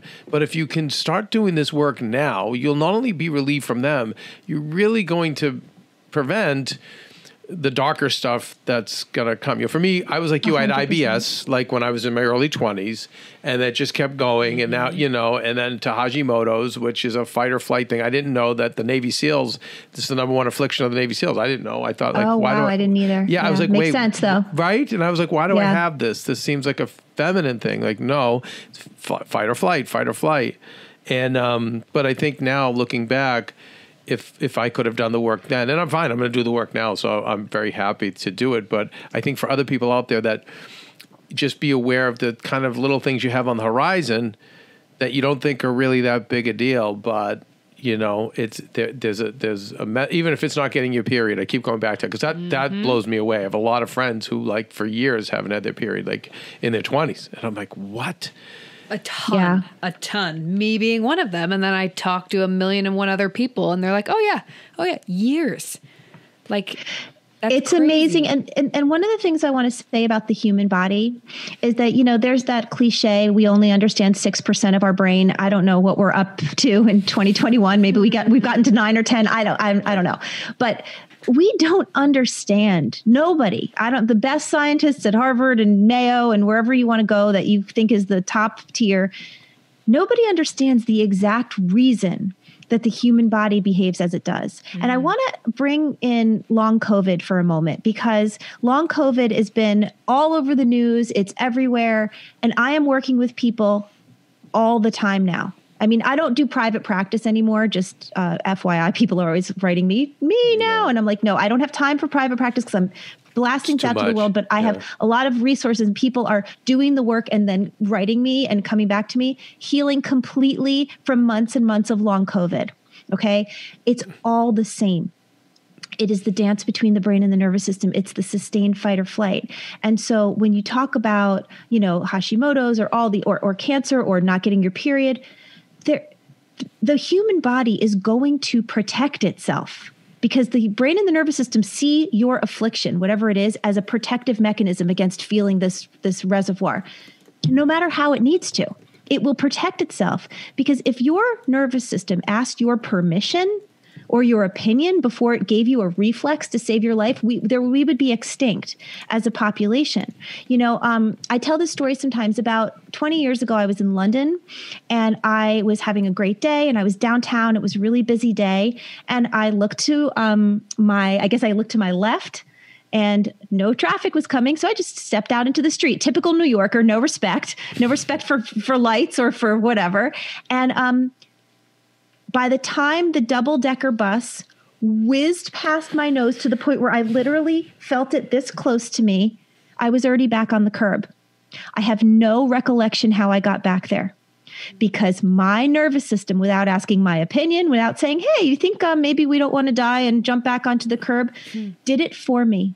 The reflex was like lightning, and I saved my life. It saved my life. That's what's happening.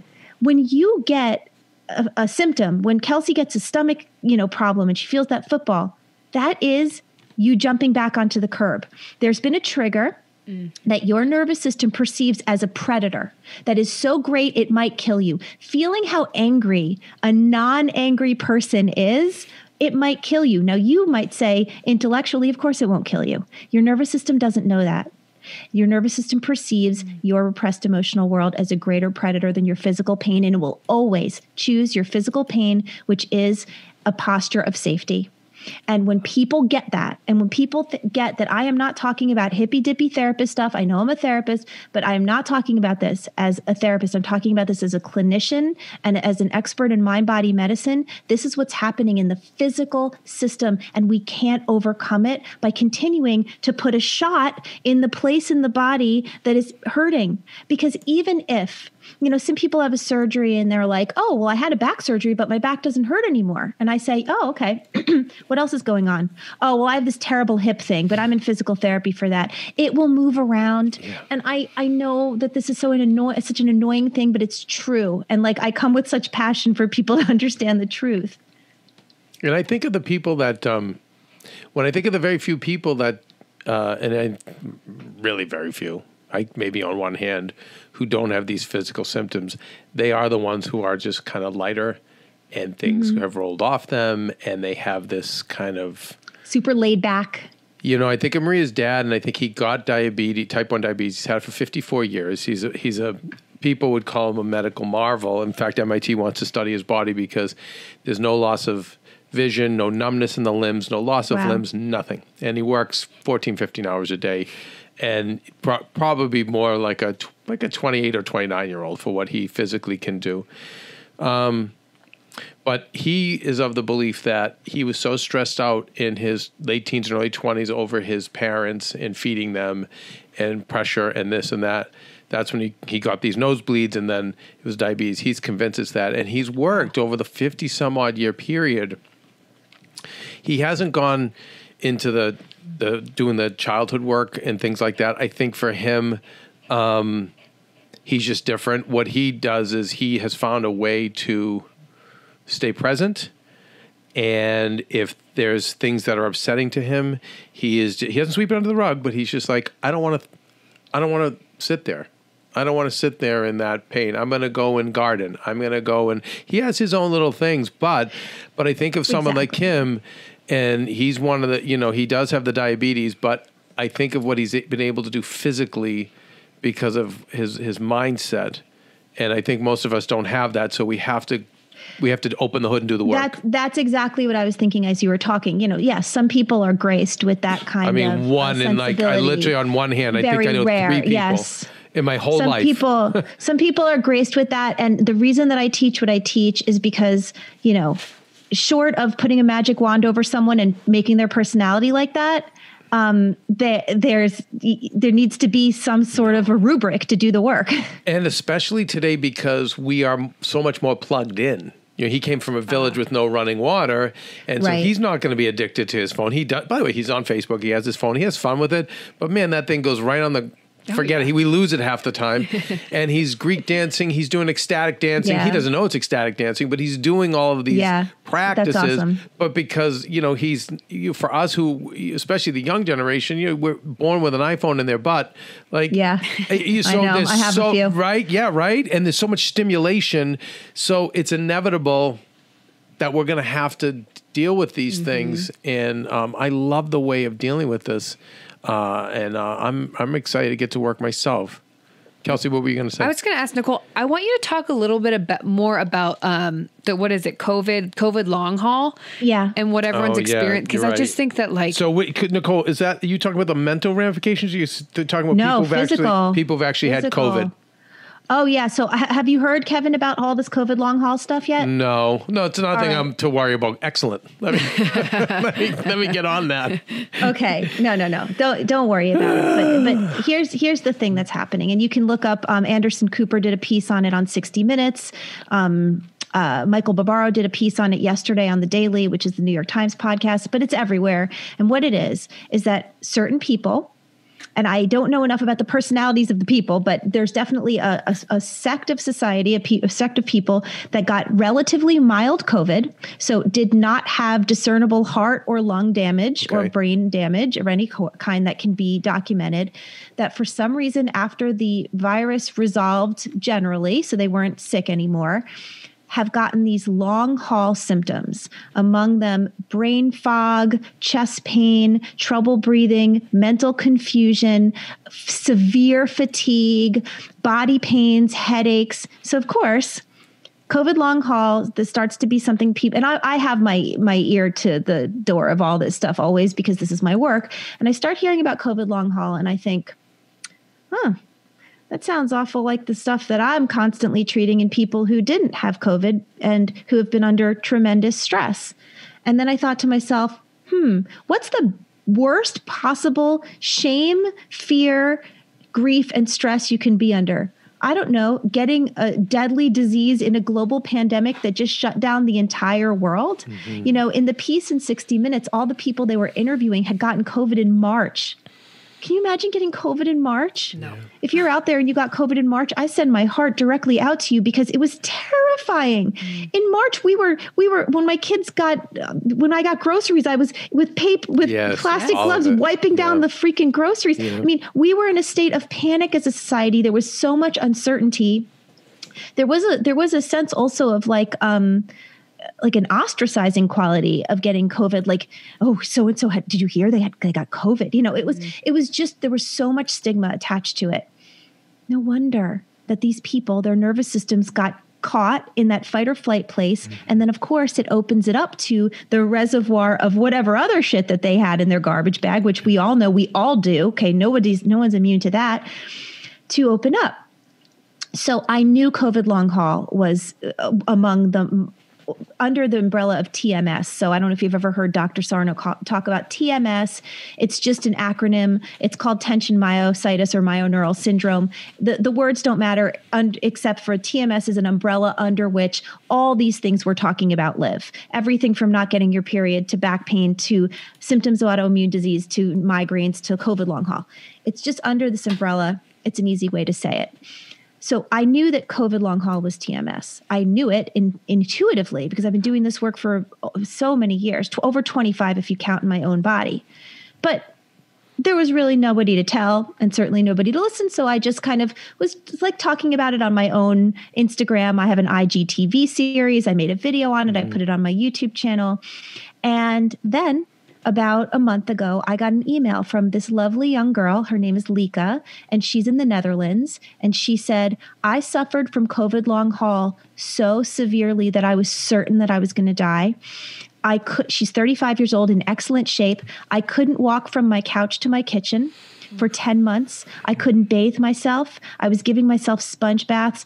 I couldn't wear a bra for months and months because I, the, just the compression of the bra on my chest. I lost tons of weight.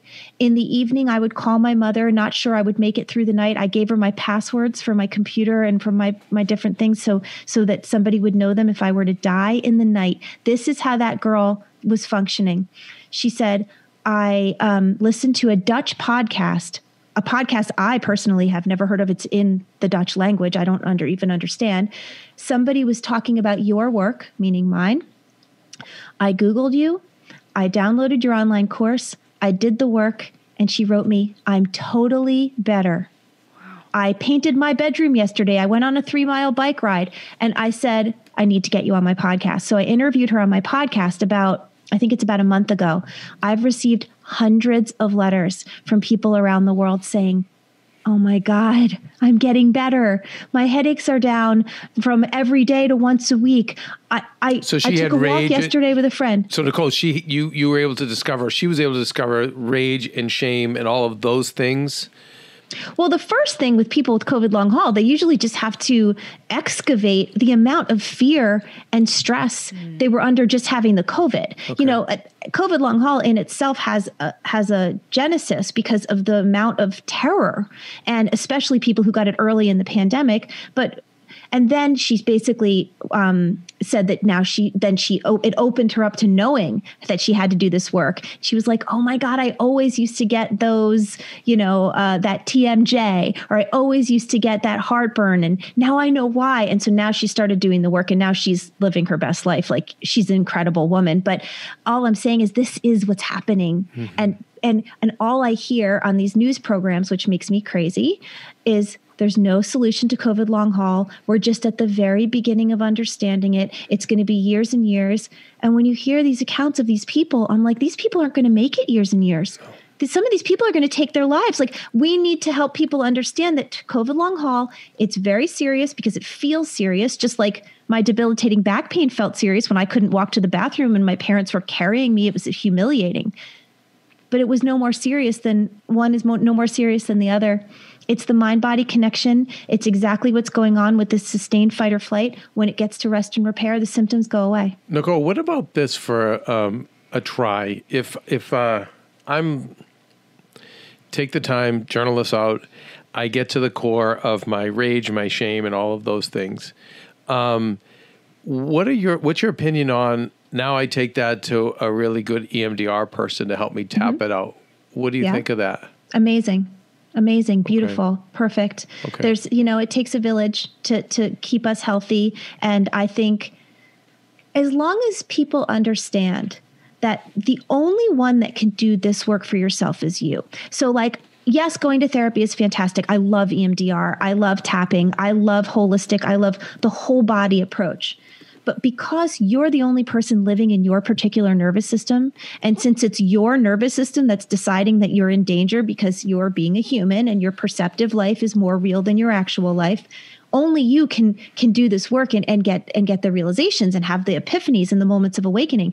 But once you start becoming more aware yes yes grab hold of it and do all the things. You know even though acupuncture is a physical solution I love acupuncture. You just can't mm-hmm. only use acupuncture because yes. your nervous system won't be convinced to stop jumping off the curb because of acupuncture. Right. But it can certainly be amazing as like a holistic practice. Like with Kelsey, and again, I only make the regular guy guess, but with Kelsey, it's like I said, like your stomach's on fire, and I think it's good. The acupuncture will help put the fire down for a minute or even put it out. But what is gonna what's igniting that what's fire? exactly. And, who's gonna what's gonna happen next time someone lights a match? Right. and what's lighting the match? And that's where your work i think comes in. Yeah. nicole I, I was taught by my therapist um, that uh, you really have to get to the subconscious and unconscious.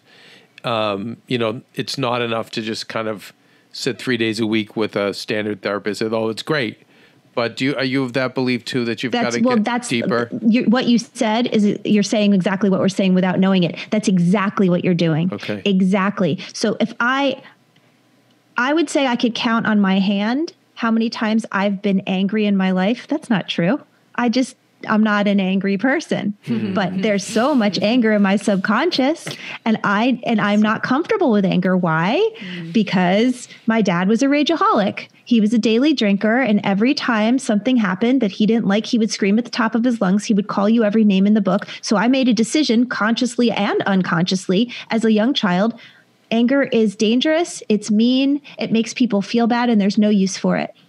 And that's how I lived my whole life Oof. until I realized yeah, I'm really freaking angry about certain things. And I don't necessarily need to take them out on other people the way my dad did, but I need to understand them in myself. I want to be an integrated person. I want to be a whole person. And that is the way you do it by understanding this unconscious world. So a hundred percent yes to your question. And, and I, I know you, we've said it a couple times, but it does go with there's rage, but there's also shame, right? Oh, yes. And guilt um, and grief and, and grief. unfelt grief. Yeah. And and and when you don't feel like you have a right to your grief because everyone's like turn the page your feelings are no longer convenient for me but it has to still live somewhere. I mean that's why this work is so beautiful and so personal because it's for you. Not everybody else wants to do it with you, but you can do it for you. I think it's, it's interesting because I remember some I got acupuncture and certain needles okay, they went in, and then others were like, ah, and, I know. And I she, know. who I was working with, Vicky Vlachonis, who's done our show many times,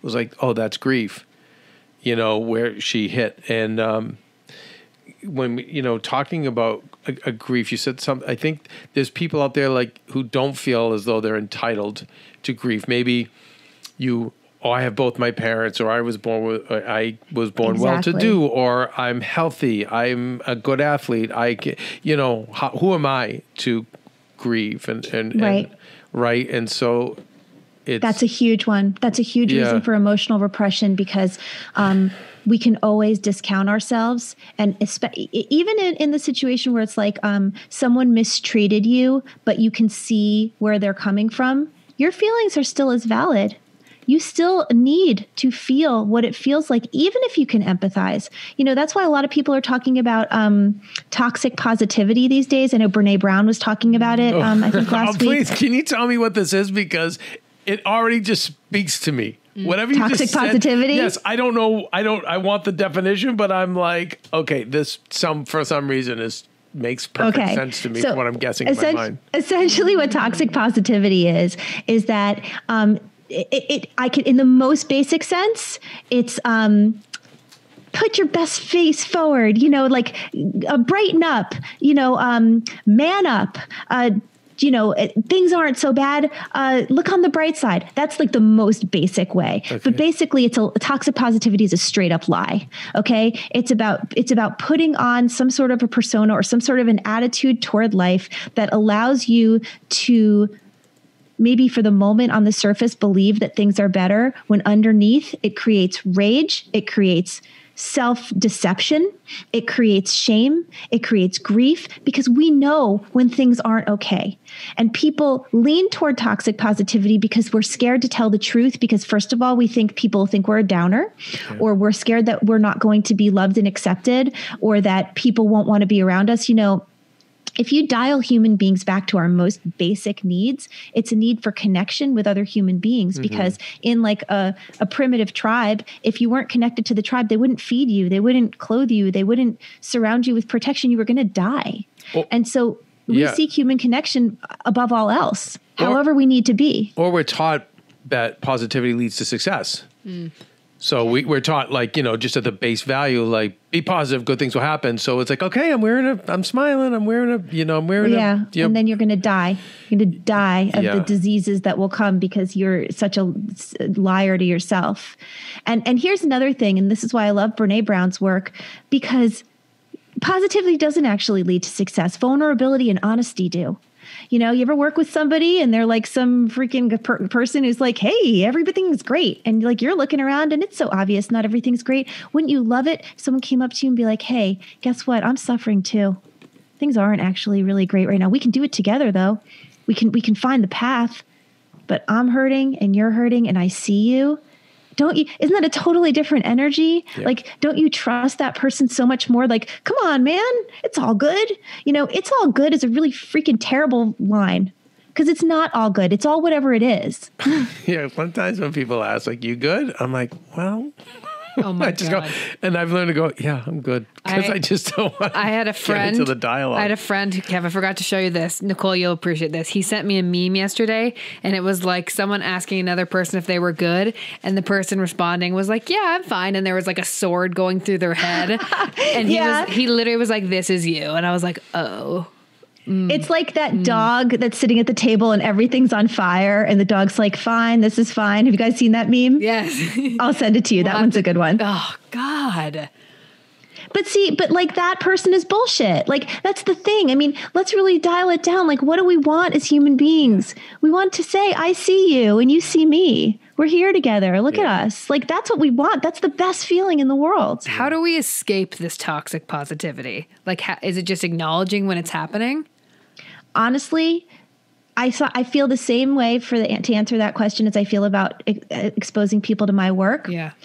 This is going to be a bottom up change. Okay. So if we're speaking about my work, my work is never going to be taught to you by um, big pharma or the surgical model. Like you're not going to hear about it because somebody's telling you, oh, this is what you should do about yourself. It's a bottom up thing. Each person has to decide how long do I want to suffer?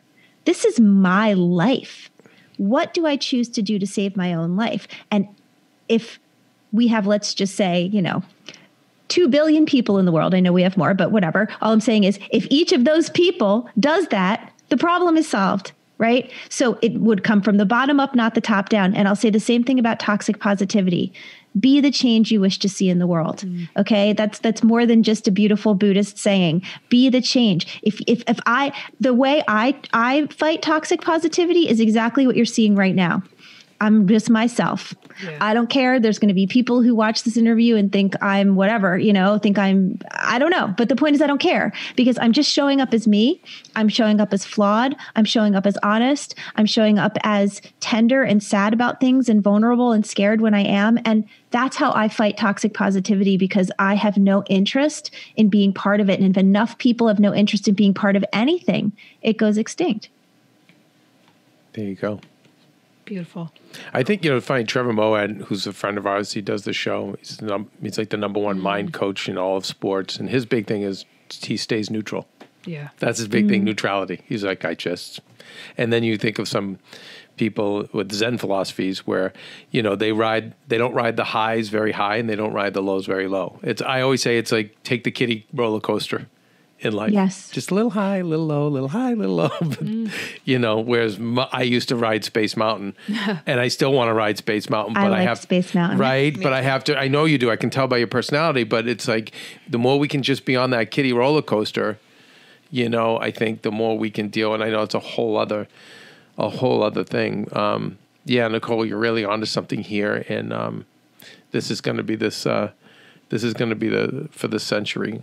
You're going to see Yes. a lot of, uh, a lot of, I think for me, it's East meets West is best. You know, Yeah. there's a, there's a role for Western medicine, but we've had enough Western. Now it's time we have to bring in some Eastern. We have to Yeah. start bringing this stuff in and know that there is a that there is a connection. Um, yeah, Nicole, it's so so important. Nicole, what is the name of the podcast, please, and your Instagram, so people can follow you and start uh, tuning Your in every week. Your website, all your courses, All of it, yeah. the whole. Scan. Okay, well, it's kind of easy because a lot of it has the same name. So my my website is thecureforchronicpain.com. And my podcast is The Cure for Chronic Pain at, with Nicole Sachs. Um, and uh, from my website, there's a resources page that links to everything. My Instagram is just my name at Nicole Sachs LCSW.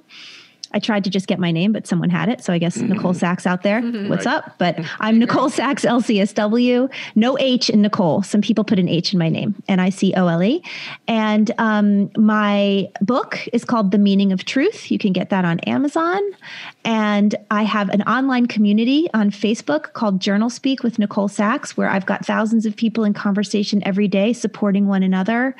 Um, and I don't know what else. I have a I have a YouTube channel. I don't spend a lot of time there because I do my podcast every single week, and so there's just only so no, much no, I no, so say. much. And you, yeah, I, I think Nicole, like this is probably a separate part, but uh, yeah, you, you, so you don't end up like Maria. You've got to. I'm just saying, as someone older than you, I've been in this business a long time in the media and but yeah, I just want to see you conserve and kind of pace yourself because, um, you know, it's funny. Do you remember Audrey? I mean, you know from Breakfast at Tiffany's, Audrey Right. Hepburn. But one of the things that people had said about her was she was so into giving and giving and giving and giving that that's why you know it, things ended. She she died. Yeah. Yes, and uh, and so you know you you have this message and you want to you want to get it out there. And I know sometimes it's hard, like for Dr. Sarno and for you, when being a visionary and you can see everything so clearly, and you're like, Yeah. wait, why aren't you listening? Like it's a, it's hard. So I I think your journey is going to be managing that, so you know you can go the long haul with this because. um this is really important work and what you're doing is great and uh, i can't wait for you to meet maria and for us to stay in touch and uh, yeah i think um, yeah i think i've got some work to do here i know i do so Keven We and I all are do starting. though. We really all do. Hmm? yeah mm-hmm. yeah i've been you know for me it's it, for males for our you know we have mostly female listeners but we have males too and like i think for the male thing it's always just like suck it up and i know Yeah. women here suck it up in a different way but we hear like It's I- a shame thing if you don't. Yeah, my dad would be like, guy. "You Yeah. get the f out of bed, shut up." like you, Yeah. you- he would be like, "My dad," and, and I can't help it. I get, I get sucked in. He'd be like, "Are you?" Can, are you? Do you see who you're married to? Do you see where you live? Do you see like your Yeah. Mm-hmm. life? Shut the f up, and but- you know what I mean. And- But but you know, yes, those are ramifications. So it, so I I just say that if you start putting the work in and um, I think it really. I'm seeing it pay off because I'm. I'm the work. This show's making me do the work because because it was one thing to the last month I was producing it that was helpful, but now like I I have no room but to just I have to laser focus on you guys, and it's a lot. no choice. But I find myself evolving every day. I'm making so many different choices. I'm reacting so differently to things because it's really hitting my subconscious. It's great. Um, it's beautiful. Anyway, all right, so Nicole, yeah, let's definitely keep this conversation going. And and thank you so much for today. And I I, I look forward to many more of these. Thank you so much for having me. It was so great. You too. Wow. Uh, great interview with Nicole Sachs. So you guys, thank you so much. Listen, uh, the best way you can help us is by you know staying with us. Uh, please subscribe to our YouTube channel if you haven't already, but tell friends to do so. Um, that would be great. And uh, if you're listening, then um, yeah, ha- please have more friends subscribe and comment, and those things would help us a lot on um, bad. Every day we're just getting a little better. I feel like a little better, Kelsey. Agreed. Amen. Kelsey. And the poodle in my lap agrees. With her new haircut.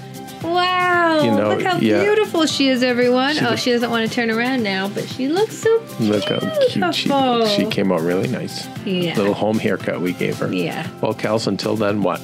Everyone, be nice people, make good choices, and be present.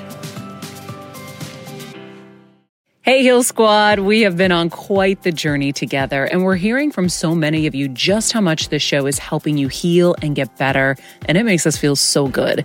We love, love, love it, and we just ask that you don't keep it to yourself. Spread the message and share the show or your favorite episode with your friends. And if you want to help us even more, you can leave us a five star rating and a comment on Apple Podcasts or Spotify and follow us on Instagram at Heal Squad. You can also DM us anytime because we love connecting with you. And finally, you can also join us on Patreon for our monthly live heal events with world class healers and ad free episodes exclusive only to Patreon and our Super Heal Squad for as little as $10 a month. So go to patreon.com backslash heal squad to join. Getting better isn't easy, friends, but as I say all the time, it's a whole lot easier if we can do it together. We love you all so much, and we love doing this thing called life with you.